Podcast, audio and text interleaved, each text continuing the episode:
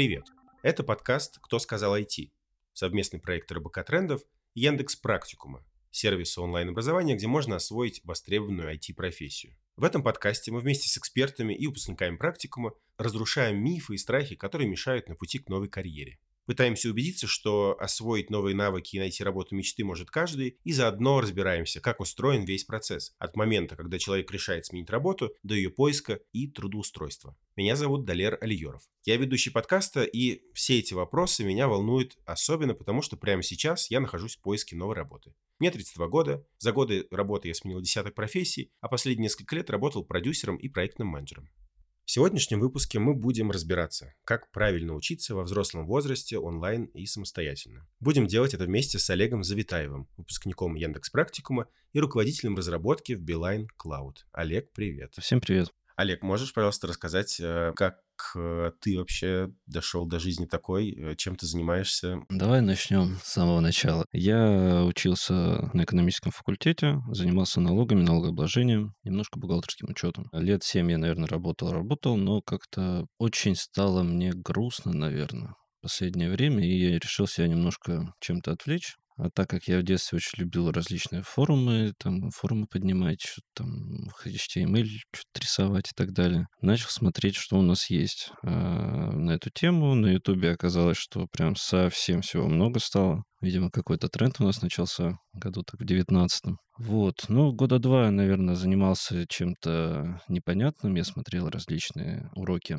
по тому, как что-то сделать пытался это повторить, вроде у меня что-то получалось, но зачем я это делаю, я не понимал, какой-то системы у меня не было. И тут, как грянул гром, так сказать, пришла у нас э, коронавирус, пришел. И я подумал, а почему нет? Все равно на удаленке сижу, времени много. И решил, собственно, пойти на бэкэнд факультет э, Яндекс Практикума. Я отучился 9 месяцев, в декабре у меня все закончилось, а в январе я нашел новую работу, и сейчас я там работаю, аж поднялся до руководителя отдела. Возможно, я решу менять профессию и делать это через прохождение курсов. Но я стал замечать, что в моем возрасте, а мне сейчас 32, обучение дается гораздо сложнее. Как ты думаешь, это миф, что во взрослом возрасте сложнее учиться, или я просто что-то не так делаю? Мы с тобой вроде ровесники? Ну да, плюс-минус.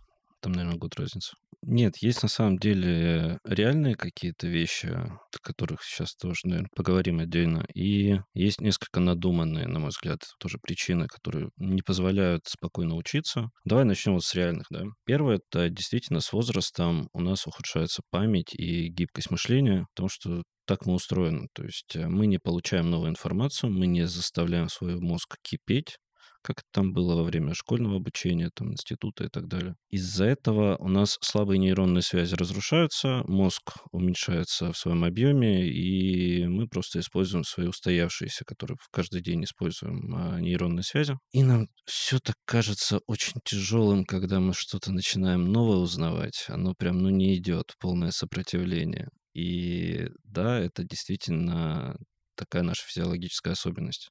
Что, может быть, тебе помогало? Мне ничего не помогало. То есть есть правильные методы, да, есть неправильные. Я вот со стороны неправильных методов пошел и пытался себя заставить все это учить. Рано или поздно мозг сдался, и он начал эту информацию воспринимать. Есть более правильные э, методы вообще, чтобы оставаться более гибким в своем мышлении. Это всевозможные решения головоломок. То есть какая-то активность, чтобы подпитывать мозг чем-то, что не связано с твоей основной деятельностью. То есть у меня вот есть друзья, например, они хотели сменить профессию, там что-то немножко получились программированию, но как-то они не захотели именно менять в конечном итоге деятельность, но постоянно сидят, решают задачки по программированию. Они говорят, что это прям классно. То есть я, если не прорешаю три задачи в день, то мне на следующий очень плохо становится. Вот, поэтому мне кажется, что да, нужно мозг чем-то подпитывать, и тогда будет намного проще воспринимать какие-то новые данные, какие-то новую информацию. Я в начале года вписался на курсы по генеративному дизайну. Это когда ты с помощью кода разный дизайн создаешь. Я очень быстро понял, что не вывожу, и моя вовлеченность очень сильно отставала от моих сокурсников. И я вот у тебя хочу узнать, как у человека, который прошел весь этот путь до конца, как поддерживать свою мотивацию. Как, возможно, тебе с этим помогал практикум. В общем, что делать? Как сохранить интерес?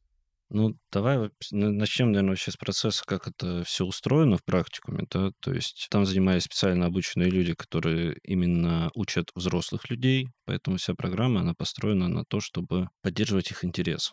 Во-первых, там есть такие вещи, как э, спринты, да, то есть это двухнедельные какие-то отрезки, которые посвящены конкретной теме, в конце которых есть какой-то проект. Пока ты делаешь этот спринт, да, пока ты там учишь теорию, делаешь задачи в каком-то, ну, в тренажере онлайн, ты общаешься с людьми, которые вокруг тебя, там обычно группы э, от 50 до 100 человек. Если с самого начала очень активно ребята начинают общаться, то это вообще одно удовольствие получается. Потому что вы говорите, общаетесь, если там в одном городе можете встретиться, пивка попить, там, ну вот такая небольшая атмосфера студенчества какая-то все-таки появляется. Потом и, собственно, мы пишем проект, После того, как мы написали проект, нам приходит обратная связь от ревьера. Человек, который смотрит правильность и корректность выполнения твоей работы, дает какие-то комментарии. Причем комментарии, они не просто «ты сделал плохо, переделай», а там «почему ты сделал плохо, как можно сделать лучше». То есть э, достаточно мягкая обратная связь, причем она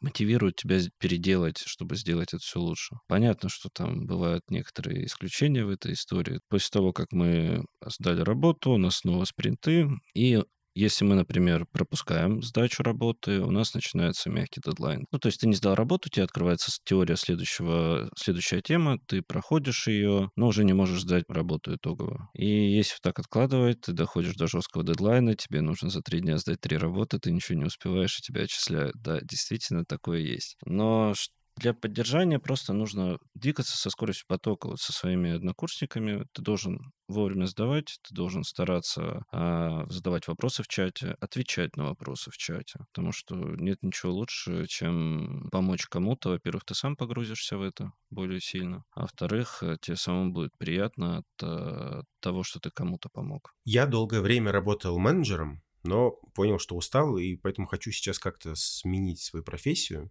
Но при этом у меня есть годы опыта, с которыми непонятно, что делать. Ну, то есть как их взять и применить в новой профессии. У тебя же, я так понимаю, тоже такая достаточно радикальная, даже еще более радикальная смена профессии. Ты, если я правильно понимаю, был экономистом, и потом из него пришел в разработчики. Как ты применял опыт, который у тебя был э, в своей новой профессии? А на самом деле любой опыт это опыт, да, то есть важно уметь его применять там, где ты оказался. То есть я работал консультантом по налогообложению, то есть ко мне приходили люди из бизнеса, бухгалтеры там или финансовые директора и задавали какие-то вопросы, я на основе там законодательных актов и тому подобного отдавал им какие-то обоснованные ответы, как им поступить в этой ситуации, там изучал судебную практику и так далее, там, ну, что-то в этом духе. Что я оттуда получил? Во-первых, я знаю, как думает бизнес, как с ними общаться. То есть, если ты, например, попадаешь в продуктовую команду, к тебе приходит бизнес-заказчик, ты можешь с ним говорить на одном языке. Примерно понимаешь, откуда берутся деньги в компании, да, как она зарабатывает,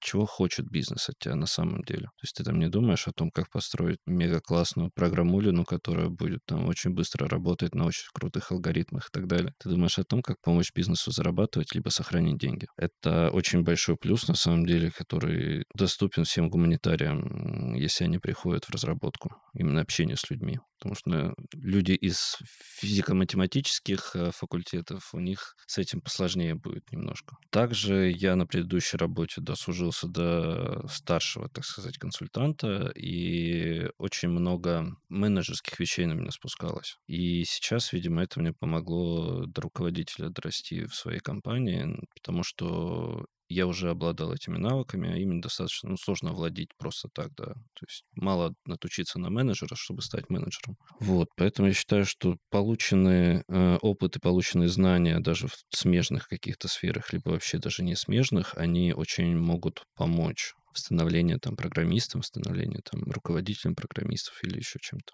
Правильно понимаю, что твой менеджерский опыт, получается, предопределил то, что ты дошел до руководящей позиции, а не остановился где-то вот именно на позиции разработчика.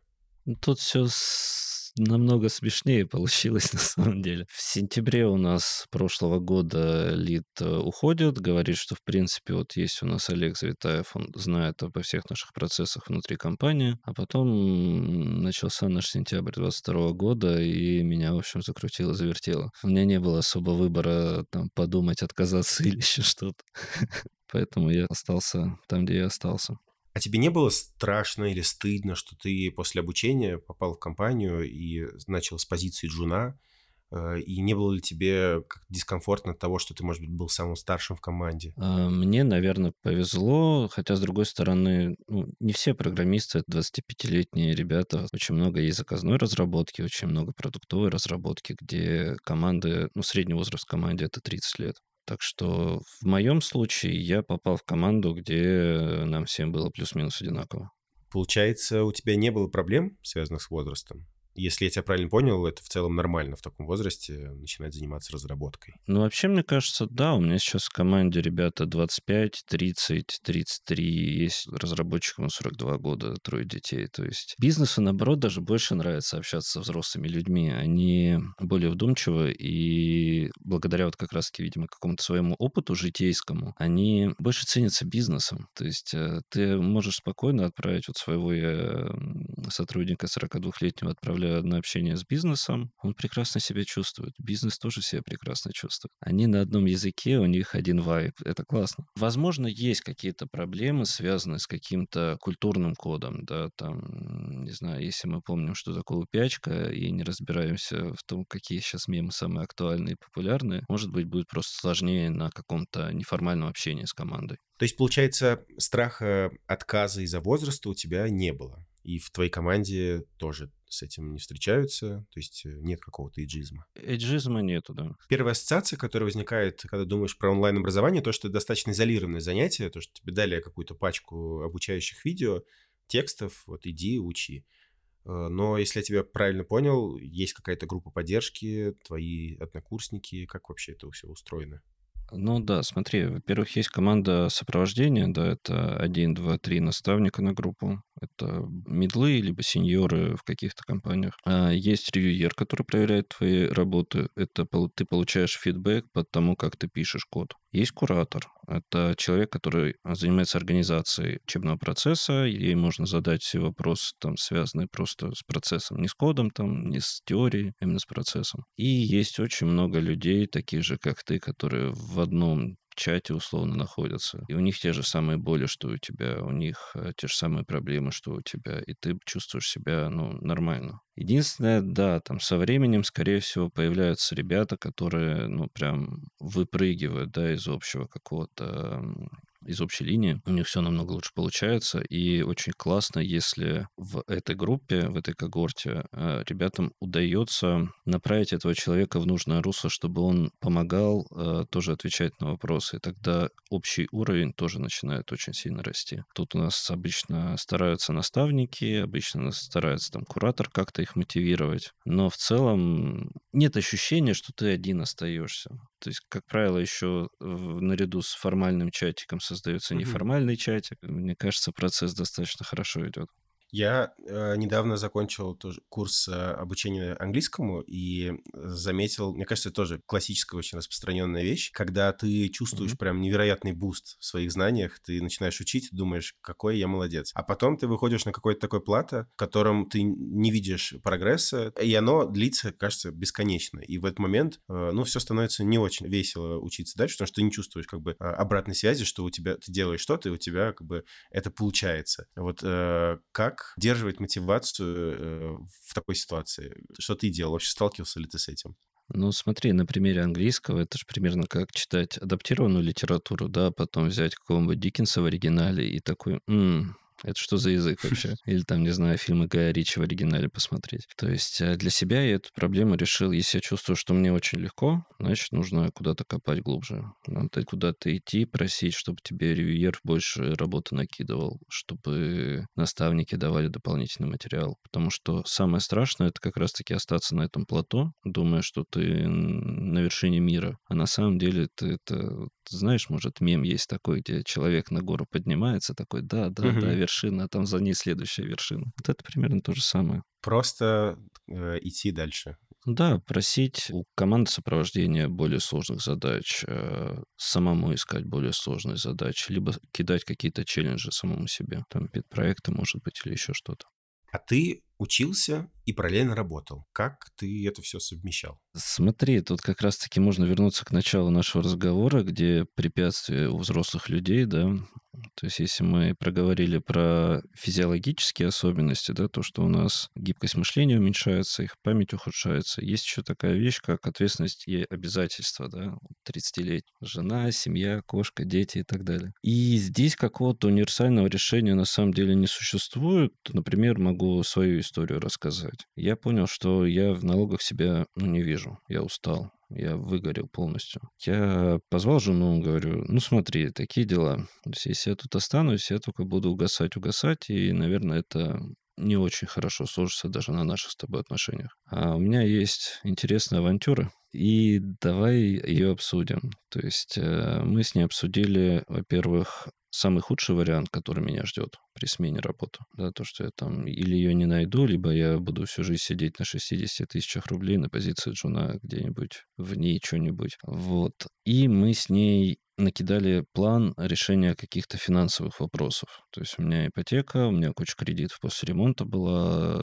Мы решили начать с кредитов, то есть начали их гасить. Мы рефинансировали ипотеку, чтобы у нас уменьшился платеж, но при этом, во-первых, уменьшился платеж, уменьшилась ставка, но увеличился у меня срок. И как-то подбили финансы так, чтобы даже если в самом плохом случае мы могли это вытянуть на двоих. Сходили к своему работодателю, попросили зарплату повыше, потому что, ну, а почему бы и не попросить, да? И в целом у меня выгорело, то есть у меня все сработало, у меня все выстрелило, все было хорошо. Но важно именно иметь этот план, иметь план Б на случай. Во-первых, мы с женой даже определили дедлайн вот этой всей аферы, да, то есть до какого времени я могу вот идти по этому пути, если не получится, ну, выгораем дальше, что еще делать. Поэтому важно здесь э, честное общение с семьей и финансовое планирование, потому что, ну, скорее всего, там в 30 лет э, немножко другой уровень жизни у людей, чем можно ожидать там на позиции джуна в IT-компании. А сколько времени вы заложили на эту авантюру? Ну, авантюра длилась 9 месяцев самообучения, плюс я брал 3, по-моему, месяца на поиск работы. Угу.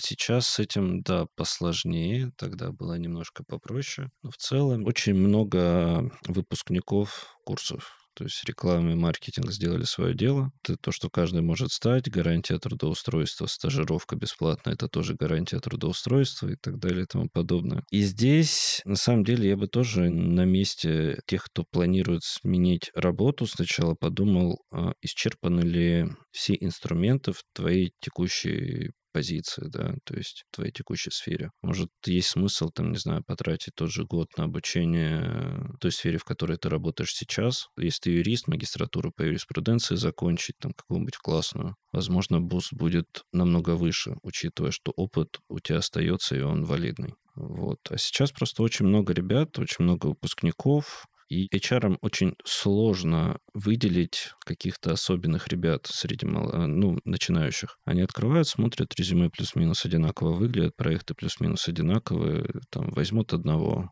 а он, допустим, не очень хорошо учился, да, возьмут второго, третьего и поймут, что времени, наверное, тратить на это не очень хочется. Поэтому начинающим я могу только советовать выделяться очень сильно в своем резюме. Любое выделяющееся и выбивающееся из общей массы резюме, оно очень хорошо работает. И каждый, условно, шанс собеседования или еще чего-то рассматривать как твой последний единственный шанс просто выгрызать из интервьюера, отвечая ему на все вопросы, быть максимально готовым, потому что очень неохотно сейчас, ну, честно говорить, э, смотрят джунов. Меня очень впечатляет то, как ты э, подошел и планировал вообще начало своего обучения. Планировал ли ты также само свое обучение? Ну, во-первых, это регулярность. У Паланика была история про то, что он старается писать каждый день. Он садится, заставляет себе час. Если не идет, то идет там домашними делами заниматься или еще чем-то. Но говорит, как правило, если я начинаю писать,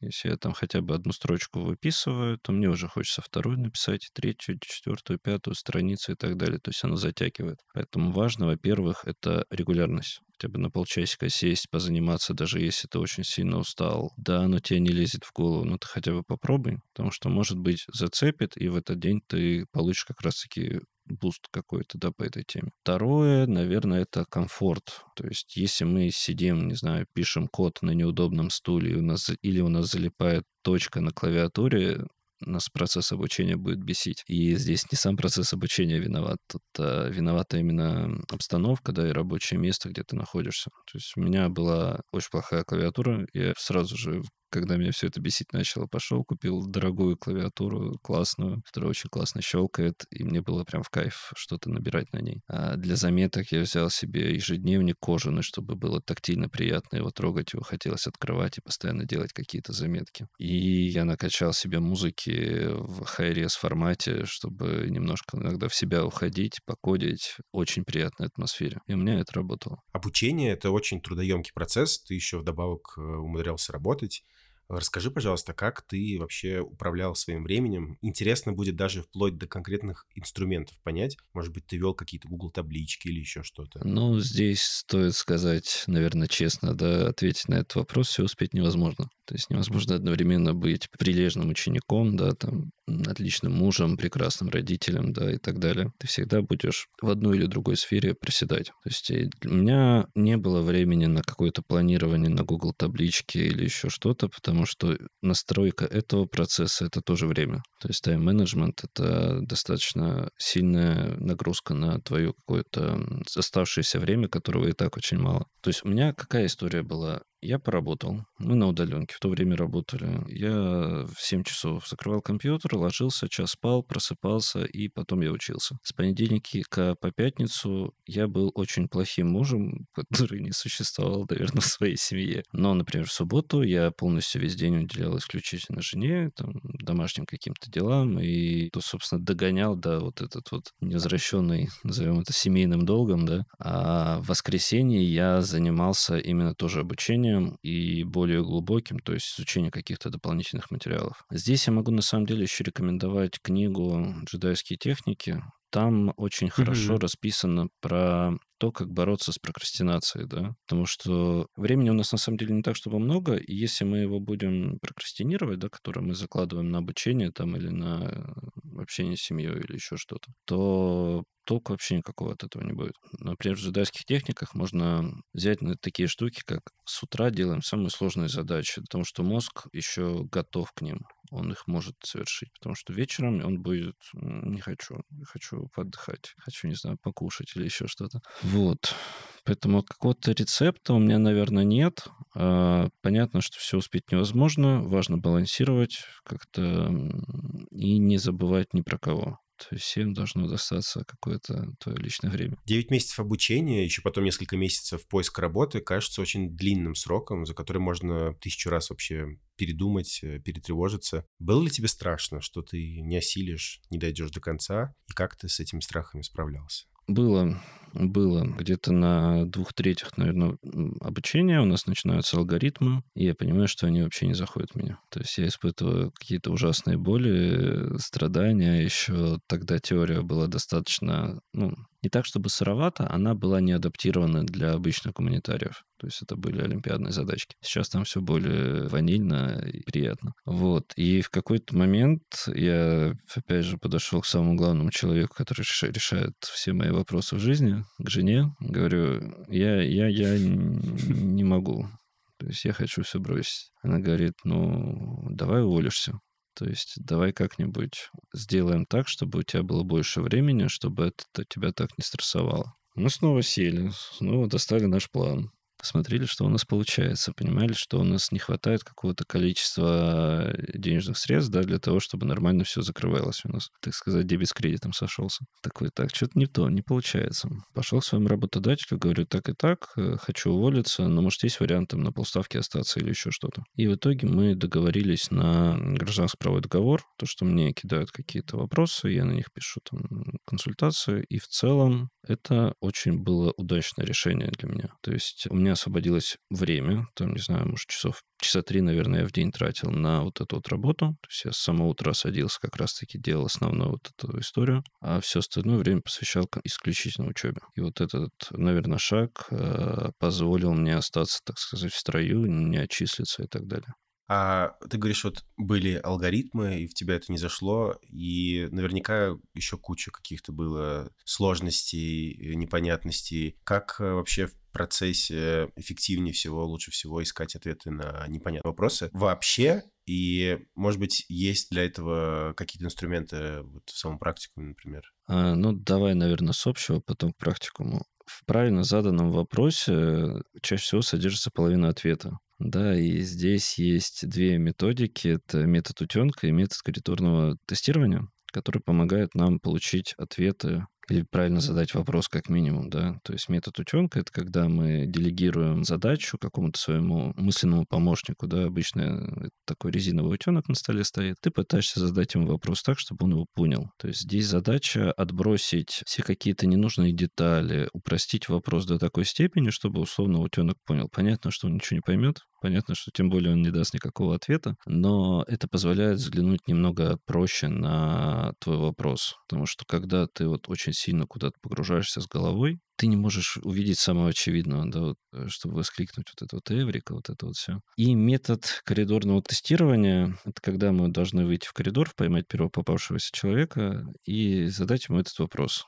Понятно, что он ничего не понимает, это хорошо. Мы продолжаем прощать этот вопрос до такой степени, чтобы человек его понял. И, возможно, он ответит какую-то ерунду, да, возможно, это не ответ на твой вопрос, но это позволяет тебе откинуть вот как раз то, о чем выше говорил, да, вот эти детали какие-то ненужные, какие-то там термины или еще что-то, что позволит тебе упростить вопрос, откинуть все ненужное. И дальше уже с этим ты можешь, во-первых, проследить логическую цепочку, как ты дошел до этого вопроса, да, потому что тебе приходится его в, в процессе упрощения как-то упрощать вообще весь процесс, да, то есть там, отходить от каких-то абстракций, еще чего-то и доводить до какой-то элементарщины. И это позволяет более качественно искать вопросы там в том же самом Гугле или еще где-то. Если мы идем к практикуму, то там есть, собственно, вот этот чат, в этом чате можно задать вопрос, и чем лучше он будет задан, чем больше ты опишешь, что ты делал, да, что ты пытался сделать, тем э, качественнее, интереснее ты на него получишь э, именно ответ.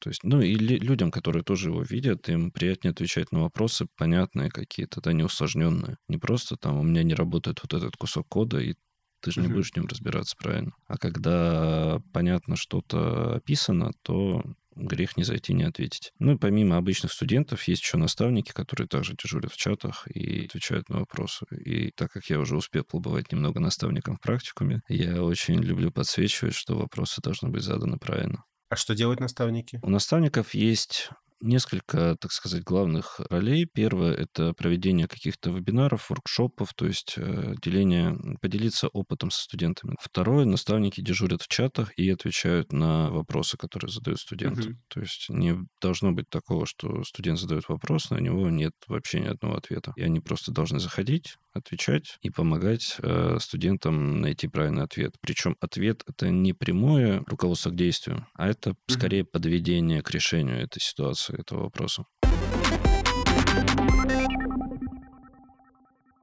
Есть еще три вот таких вот, наверное, преграды которыми сталкиваются люди за 30 да, при обучении. Во-первых, попытка сохранить статус-кво, то есть нам очень тяжело принимать новую информацию, которая выпадает за нашу картину мира. Это скорее психологический такой тормоз, и с ним нужно бороться действительно. Открывать себя новому, да, там, не знаю, можно начать с каких-то, даже не столько с обучения, сколько, там, не знаю, попутешествовать по какой-нибудь Азии, посидеть на этих маленьких стульчиках. То есть это все новый опыт, и он просто раздвигает твои границы сознания, и будет проще воспринимать все новое, все новые идеи. Второе — это страх неудачи. Ну, мы как-то немножко про него говорили, да, но страх неудачи в первую очередь связан с потерей, наверное, э, текущего уровня жизни, в первую очередь. В вторую очередь, как-то очень грустно в 30 лет все-таки терпеть какие-то грустиночки, печальки, вот это вот все. А здесь, мне кажется, нужно немножко проще относиться, потому что, ну, что может случиться, если, допустим, это не твое? Да, мы теряем деньги, с одной стороны. С другой стороны, это не такие большие деньги, да, там студенты э, после школы идут на 4 года, там на 5 лет, на платные, например, отделения платят там в семестр сопоставимые деньги, и через 4, там, 5 года, лет идут работать в Макдональдс, да, это не совсем правильно. Поэтому потерять там какое-то количество денег, чтобы понять, что это не твое, это, в принципе, тоже лучше, да, потратить год там и там, сколько они сейчас курсы стоят, даже не знаю. И из плюсов ты все равно какие, какой-то новый опыт для себя получишь. Он будет, скорее всего, как-то полезен. Там, не знаю, знание питона может помочь там